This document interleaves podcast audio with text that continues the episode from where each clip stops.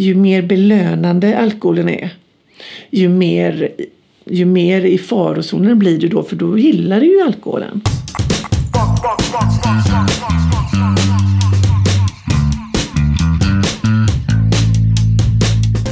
Du lyssnar på Akademiliv som är en podcast från Sahlgrenska akademin, och jag heter Elin. Och jag heter Pontus. Och vi är kommunikatörer vid Sahlgrenska akademin och Göteborgs universitet. Och idag så pratar vi med alkoholforskaren Anna Söderpalm Gårdh. Säger man så? Gårdh? Mm. Ja.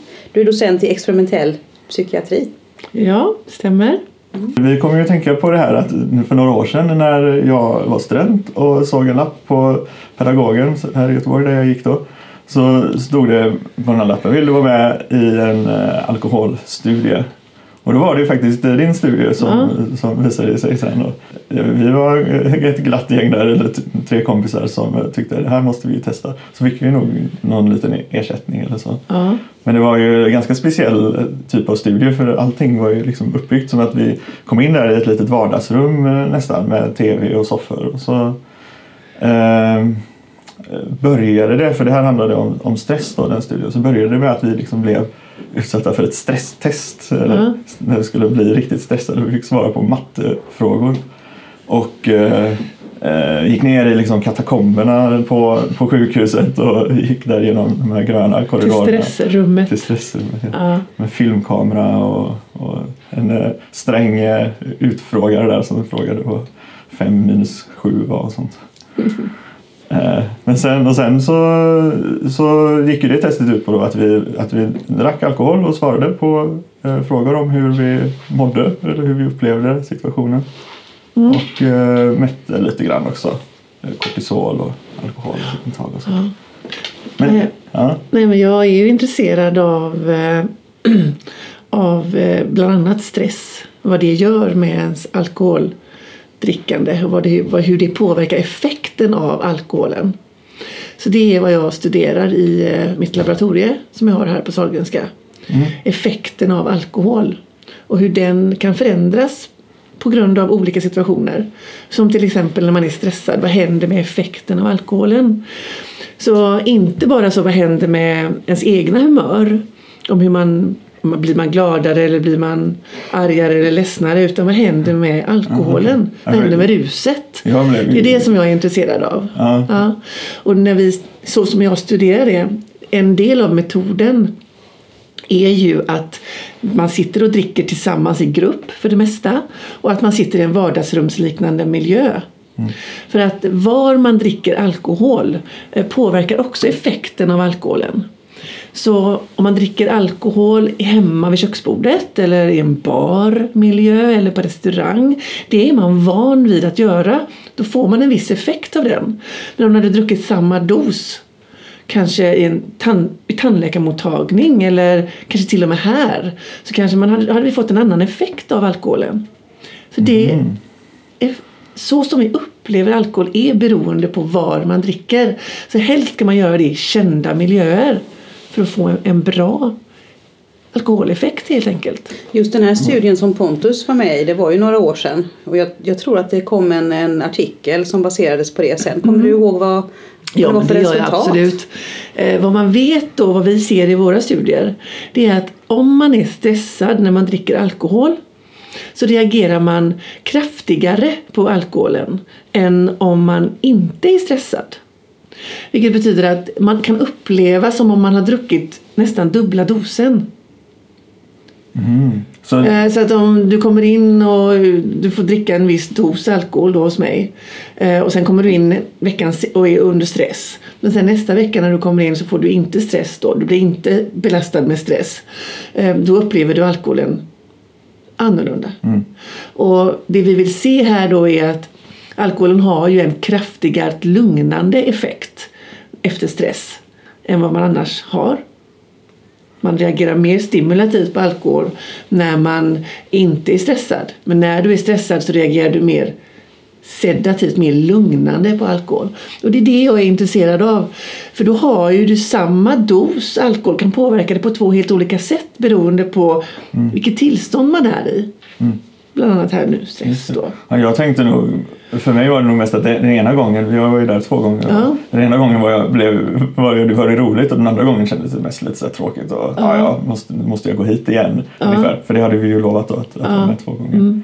Men, eh, uh-huh. Så det var helt olika upplevelser var det ju. Uh-huh. Ja, men det var kanske så. Samma dos alkohol du fick? Uh, nej, det blev det nog inte. För där fick man ju välja lite faktiskt. Det tänkte jag var en del av testet. Att uh-huh. det, var liksom, det var ju en dos som man säger. Och sen så mm. var det ju lite frivilligt då. Om man ville liksom ta de där uh-huh. sista glasen. Men då var du med i ett konsumtionstest. Som kallades frivillig konsumtion. För där ville vi se då att om man är stressad, hur mycket dricker man? Dricker man med, inte bara reagerar. För vi har ju vetat ett tag nu att, att man kanske reagerar annorlunda på alkoholen när man är stressad. Men leder det då till att man faktiskt häller i sig mer alkohol? För mig än, gjorde det ju ja. Och då har vi sådana konsumtionstest där vi ställer fram en bricka med sex alkoholhaltiga drycker om man säger så. Och så får du konsumera dem under trettio minuter. Du får dricka alla, men du behöver inte dricka alla om du inte vill. Det är frivilligt. Du kan stanna efter ett glas eller ett halvt. Du får göra hur du vill. Mm. Och det är så man mäter konsumtion mm. i laboratoriemiljö. Så, och i det testet så fann vi att efter stress så eh, dricker man egentligen inte så mycket mera mm. eh, än eh, som vi trodde då att det skulle leda till, eftersom man gärna vill ha en lugnande effekt när man inte mår speciellt bra av alkohol. Men eh, vad vi såg däremot, det var när vi tittade på de som hade en ärftlig belastning av alkoholism i släkten, de som har föräldrar eller mor- och farföräldrar som är alkoholister eller alkoholberoende individer som det kallas, att de faktiskt drack mer. Så stress var en sån utlösande faktor, om man säger så, för ökad konsumtion då i just den gruppen. Mm. Hur svårt är det att få tag på folk då, som ställer upp på de här studierna och dricker i? Nej, men det är inte svårt. Mm. Många tycker initialt att det är väldigt roligt att vara med och de anmäler sig och oh, herregud, får vi dricka alkohol och få betalt för det, och det tycker alla är jätteroligt. Men sen när man får reda på att man ska ja, men sen när man får reda på att man ska sitta där i fem timmar och svara på massa frågor och jobba ganska mycket för mig. Mm. Alltså det krävs en del av en att vara med i ett experiment. Du ska svara på frågor kanske var femtonde minut och mm. du ska, man tar blodtryck och puls på dig och man kanske till och med lämnar blod i bästa fall och eh, man, får, man får svara på många frågor, så att eh, det är ett rätt tufft jobb också. Mm. Alltså jag har inga problem att få tag på det. De flesta tycker att det är väldigt roligt. Och det har lite att göra med åldersgrupp också. Det är lätt att få tag på individer som är mellan arton och trettiofem. Och jättemycket svårare med personer som är äldre än det. Mm. De är svårare att få tag på. Jag förstår att det är just de mellan arton och trettiofem som är intressantast. Ja, för, för mig är det... Jag gillar den gruppen eftersom jag bland annat är intresserad av riskfaktorer för ett fortsatt drickande, om man säger så. Vilka är det som kanske i framtiden hamnar i en, en större konsumtion? Och då är det ju en ung grupp som är viktig att titta på där. Mm. Vad är det för faktorer som man har kunnat se hittills? Vad är det som kan avgöra om man hamnar i ett, en beroende? Mm. Det är flertal faktorer. Man vet ju att ärftlig belastning av alkoholism i släkten är en viktig faktor. Gener alltså? Ja, precis. Det är en, en ärftlig sjukdom det här. Så det är nästan ärftlig upp till femtio procent. Ärftlighet i den. Alltså ärftlig risk för att hamna. Så att om man har en förälder som är alkoholist då så... har du en femtio procent risk för att hamna själv i ett alkoholberoende, ja. Men sen är det sådana faktorer som hur tidigt man börjar dricka är också en faktor. Ju tidigare du börjar dricka, ju mer kommer du dricka med tiden, det vet vi. Så den här inställningen mm. som vissa föräldrar har, att jag ska lära mitt barn att hantera alkohol på ett bra sätt innan de har rätt att gå till systemet och köpa själva och så. Den det vet vi ju helt fel idag. Ja, så är det ju inte då. Ju tidigare du får prova på att dricka hemma, ju mer tror du att du fixar att dricka alkohol. Och det visar sig att de individer som får prova mycket hemma, de fortsätter dricka ganska mycket senare också. Medan de som kommer från en mer restriktiv familje politik vad gäller alkoholen, de börjar senare och dricker mindre. Och har mindre risk. Då, och i, då, att, i det sätt har mindre risk. Mm. Sen vet man ju aldrig exakt vad det är som gör att en person hamnar i ett missbruk. Men det kan ju vara, det kan ju vara många faktorer, men det här är liksom riskfaktorer. ärftlig belastning, mm. tidig debut. Men det finns också andra faktorer som hög stresspålägg. Um, det här med ja. om man är tjej eller kille då? Är det någon skillnad där? Nja, alltså... Det är ju så att det är ju dubbelt så många män som har alkoholberoende än kvinnor. Så att vara en man då skulle man kanske... Fast så säger man inte. Att, man, att, vara, att vara en man är en risk för ett alkoholberoende, så säger vi ju inte. Men vi vet att det är dubbelt så många män som har alkoholproblem än kvinnor. Men hur är det med, med de här sociala komponenterna? För det pratade jag om innan, att det ja. påverkar olika då var man, i vilken miljö man är. Ja. Men är det, kan det vara så ja, att män visst... förväntas att dricka mer? Alltså att det finns liksom en social eh, ja. del i, i det då? Ja. Det är inte det som du... Det är inte riktigt vad jag tittar på, men jag vet inte om män förväntas dricka mer än vad kvinnor gör idag faktiskt. Jag tror att det går lite... är lite lika där faktiskt. Mm. Men däremot så är det naturligtvis, om du har en tråkig psykosocial uppväxt, så är det också en risk naturligtvis. Du kan ha då, dubbla men... riskerna. Så mm. brukar jag tänka att om man växer upp i en familj där din mamma eller pappa har ett alkoholberoende, då har du både generna som ger dig ökad risk, men då är också att du har kanske att du växer upp i en miljö som inte är bra för dig. Mm. Och att det i sin tur också kan bidra till tidig debut, och om man inte har det bra hemma, kommer från ett trasigt hem, att man dricker mer. Vet man idag vilka gener det är som... som... Nej, men man tror att det är gener kopplade till kanske dopamin och GABA. Och... Så man har lite koll på det där. Men det kommer man nog aldrig riktigt göra, eller? Kartlägga. Ja, visst har det det. Mm. Eh, hur, hur vi upplever alkoholen, och det är det jag studerar, det är ju det är också en riskfaktor. Så jag brukar tänka att en individ som upplever alkoholen som väldigt positiv, som väldigt belönande när man dricker, kanske till den första gången man dricker alkohol, men också i fortsättningen, en sådan individ är ju en större riskzon än någon som upplever alkoholen som mer obehaglig, eller mm. att man blir trött av den. Och på det viset. Och det är det jag studerar. Jag studerar de här två variablerna som precis nämnde nu. Den stimulativa delen av alkoholen och den sedativa delen av alkoholen. För när vi dricker alkohol, eh, vi dricker två glas vin eller ett glas vin, så upplever vi alla först stimulation. Vi blir liksom glada och lite varma i kläderna, och han eller hon mitt emot blir lite snyggare. Och sen när alkoholen går ur kroppen, eller vid riktigt höga doser, då upplever vi ju mer sedation av alkoholen. Det lugn, ja, att vi blir lugnare. Eh, vi, men där kan man också känna obehag, och att man blir trött, att man inte gillar den här effekten. Så att de som då upplever väldigt positiva effekter av alkoholen, de tenderar ju faktiskt att dricka lite mer än de som tenderar att uppleva de mer negativa delarna av alkoholen. Det låter ju helt rimligt. Och det är ju det som är vår belöning. Hur belönar det alkoholen? Och Och då är det det jag gör i mitt laboratorium. Jag har ett mätmetoder för att mäta specifikt de här två, den här bifasiska delen av alkoholen. Effekten av alkoholen. Uppåtgående kurvan och nedåtgående kurvan. Det finns det väl fina mått att mäta med.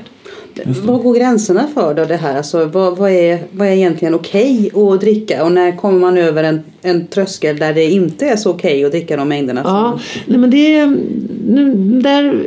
brukar man säga så här att antingen, eh, det är ju naturligtvis dosberoende, men det är också hur fort man dricker. Så det finns ju många faktorer som påverkar vad som, vad som är okej för kroppen. Men man brukar säga att för män brukar man säga att fyra enheter alkohol eh, per gång, eller tre enheter för kvinnor, är liksom berusningsdrickande. Och vad är en enhet? En enhet kan vara ett glas vin, en trettio centiliter eh, starköl, eller femtio centiliter folköl, eller en snaps. Så för mig som kvinna då, så är det helt okej att dricka tre glas vin till middagen? Ja, men det är, det är liksom, det brukar man säga att det är, över det är berusningsdrickande, och det då är en risk. Och för män är det då fyra enheter vid ett och samma tillfälle. Då pratar vi en och samma kväll här. Medan man också brukar säga att fjorton enheter, eller antal glas vin då i veckan för män och nio för kvinnor, det över det är riskdrickande. Då uppstår risker. Och då dricker man eh, mer än om man dricker berusningsdrickande. Om ja, man det är liksom det är två delar av det. En del är att man ska absolut inte dricka mer än fyra för män och tre för kvinnor per gång. Och heller inte mer än fjorton enheter för män och nio enheter för kvinnor i veckan. Så det är de nationella riktlinjerna mm. vi har i Sverige. Men då kan man ändå dricka ganska mycket varje vecka och hålla sig under den gränsen. Eller? Ja. Alltså, tre kvällar och fyra mm. glas vin. Mm. Det är ju i alla fall mer än vad jag dricker nu. Ja. Kanske... Så ser riktlinjerna ut. Ja. Efter jag tror inte det... att det är en uppmaning i och för sig. Nej, det, det är ingen uppmaning. Nej, men, men det är ju... Dricker man en, det eller en, mer, då är man i risk för att ja. utveckla ett beroende och andra effekter som alkoholen har. Ja, mm. andra negativa effekter på kroppen. Men under det så brukar man säga att naturligtvis är det individuellt, men så ser de nationella riktlinjerna ut mm. i Sverige. Då håller man sig på den säkra sidan om man under det, det ska jag inte säga, för det är väldigt individuellt hur sårbara vi är.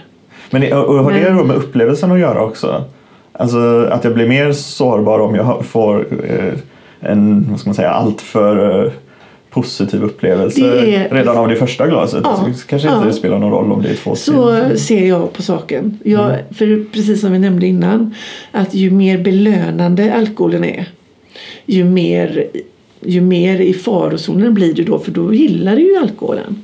Då tenderar man ju att dricka oftare och kanske mer vid varje tillfälle. Och, och, ja. Det här med att olika människor kan vara olika sårbara. Handlar mm. det om samma faktorer som du pratade om tidigare? Eller är det ett annat? Det här skulle i så fall vara en egen, en egen variabel.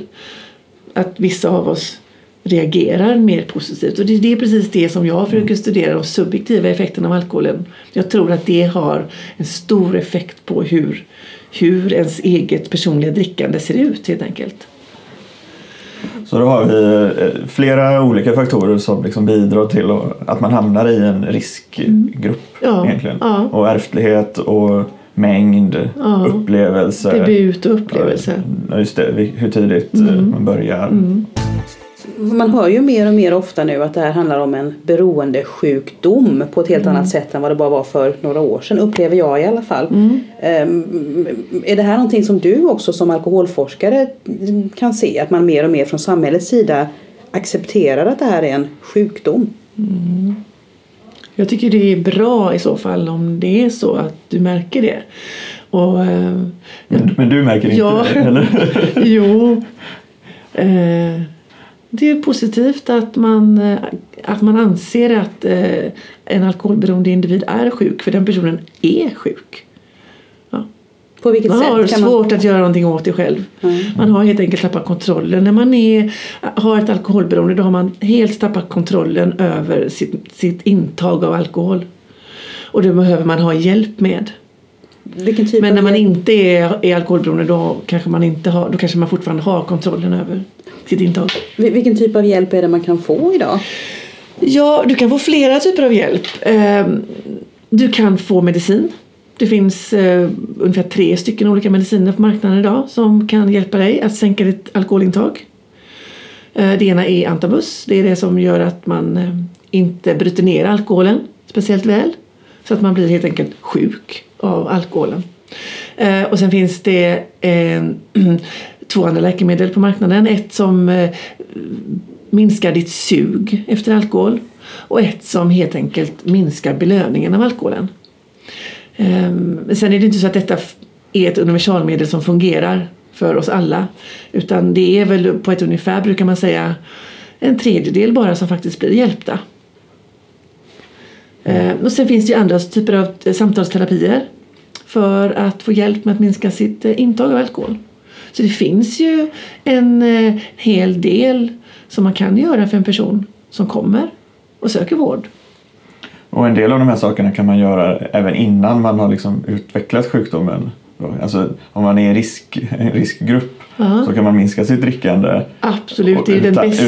Utan att ha blivit uh-huh. sjuk. Då, det är ju den ut, målgruppen som, man, som fungerar bäst i behandling. någon som inte har, har hamnat i ett svårt alkoholberoende. Man ser ju äh, alkoholberoende som en spektrumsjukdom idag. Det finns de som kan säga är alkoholberoende fast har liksom en lättare alkoholberoende, och så finns det de som har ett svårt alkoholberoende. Mm. Och beroende på var du ligger i det här, i det här spektrumet, så är det naturligtvis lättare att behandla de som ja, har nyligen tycker att de har hamnat i ett beroende. Och, ja, det, det är lättare. Ju färre år du har varit där, ju lättare att behandla. Ju mer år, ju svårare att behandla. Är det här en sjukdom som man faktiskt kan bli frisk från? Eller talar man om en kronisk sjukdom? Jag skulle väl säga att det är en kronisk sjukdom. Ja. Mm. Så att, att det här att många tidigare alkoholister refererar till sig själv som en nykter alkoholist, ja. Det är alltså... Det stämmer med verkligheten också. Jag tror att det stämmer för de absolut flesta, tror jag. Men sen tror jag också att det finns ju individer som säger att de har frisknat till. Och det må väl vara så för de personerna som uttrycker det. Så att, ja. Men hur, hur är kopplingen här till liksom vad som händer, händer i kroppen? Mm. För flera av riskerna och också... Det här då, om man är nykter alkoholist eller inte, det är ju ganska mycket en upplevelse. Men finns det liksom saker som har hänt då i min kropp? Eller kan jag, kan, kan liksom man som forskare se då att, att eh, liksom mäta den här sjukdomen på något sätt, mm. rent biologiskt? Ja, eller? Det är ju det som är det svåra med, med nästan alla sjukdomar inom psykiatrin, att det finns inte så speciellt många objektiva mått på detta. Men naturligtvis kan man se på någon via ett blodprov om den personen har druckit eller inte. Det mm. finns många markörer för det. Så om man har alkohol i kroppen eller inte, eller hur länge sedan var det man drack, det kan man ju se. Men däremot de här andra typerna av strukturella förändringar i hjärnan och sådär, det har man inte studerat på det sättet att, att man kan se över flera års tid att, att de effekterna går tillbaka och man tillfrisknar, utan de har man mer sett på hur ser det ut i, hos, en, i, hos en person som dricker mycket alkohol just nu. Mm. Um, då får man göra långa uppföljningar för att se det tydligare. Um, sådana typer av förändringar. Men du frisknar ju till ifrån de mer fysiska delarna av alkoholen om du slutar dricka alkohol. Jag är lite nyfiken. Men det är ju liksom lite både och. Alkohol är inte bara en fysisk sjukdom, utan det är ju mer en psykisk sjukdom också. Mm. Jag är lite nyfiken lite mer på ett personligt plan för din del. Alltså det här att du forskar så om alkohol liksom, och de olika faktorerna för, risk, alltså för riskbruk och sådär. Har det påverkat ditt eget, din egen alkoholkonsumtion på något sätt? Ja, det tror jag absolut att jag har. Jag tror att jag, är man medveten om att det kanske inte är så bra att dricka mer än fyra enheter per gång och nio i veckan, så tror jag att kanske man håller sig under den gränsen när man är medveten om det. Men, antar att du inte Men sen är jag inte speciellt en sån person som är en sån högkonsument eh, överlag, utan om vi tänker tillbaka på det jag berättade tidigare om det här med den stimulativa och den sedativa delen av alkoholen, så reagerar jag väldigt sedativt. Jag har en sån Jag går snabbt upp i rus och blir väldigt glad och tycker att jag är festens medelpunkt. Det första halvtimman, men sen så är jag inte så rolig längre. Så att jag är inte en sån som fyller på speciellt mycket. Medan en person som kanske stannar kvar i den känslan av att man är festens medelpunkt under flera timmar gillar ju det. Och liksom fyller på mer då. Jag, är, jag tror inte att jag är någon riskzon. Mm. Om man ser lite, lite framåt sådär, alltså, vad, är, vad är det för stora frågor som återstår att lösa för dig som alkoholforskare? Vad är, vad är liksom eh, drömfrågan att hitta ett svar på? Nej, men, det, det är ju naturligtvis många, men en del av det är naturligtvis om man kan hitta eh, subjektiva determinanter. Alltså kan jag hitta egna individuella Uh, upplevelser som jag vet att det här kanske inte är bra för mig, eller det här, nu fungerar jag bra ihop med alkohol idag liksom. Det är väl den ena, om man kan hitta sådana och identifiera det, då kan man gå ut och tala om det för folk att var uppmärksam om ni upplever alkoholen på detta sättet eller, eller på det här sättet. Och sen naturligtvis att hitta läkemedel som kan hjälpa personer som har ett alkoholberoende. Det hade varit helt uh, fantastiskt om man skulle kunna hitta ett, ett läkemedel som faktiskt hjälpte de här personerna. Det hjälper inte bara dem utan även deras familjer och barn och alla som blir utsatta för en sån här person som har problem. Mm. Så, ja. Det finns lite utmaningar kvar. Ja, det finns många utmaningar kvar. Men jag tror mm. att ändå att jag har kommit en bra bit på väg. Det är många som tittar på den här sjukdomen och är intresserade av den. Ur många olika vinklar. Mm. Mm. Mm. Ja, eh, tack så mycket Anna eh, Söderpalm Gårdh. Ja. Jätteroligt att du, att du ville komma. Ja, det här var alltså en podcast från Sahlgrenska akademin, Göteborgs universitet. Ja, och vi finns ju på iTunes och Soundcloud och Stitcher och andra plattformar om ni vill ladda ner oss. Och ni får jättegärna kontakta oss med frågor och glada tillrop om ni vill på akademiliv punkt g u punkt s e eller söka upp oss på Facebook. Och sen så vill vi också passa på att tipsa om en annan podcast som Göteborgs universitet står bakom. Och det är podcasten Kallprat, där Göteborgsalumnen Fredrik Holm intervjuar andra före detta studenter vid Göteborgs universitet. Hur kom de på vad de skulle plugga egentligen?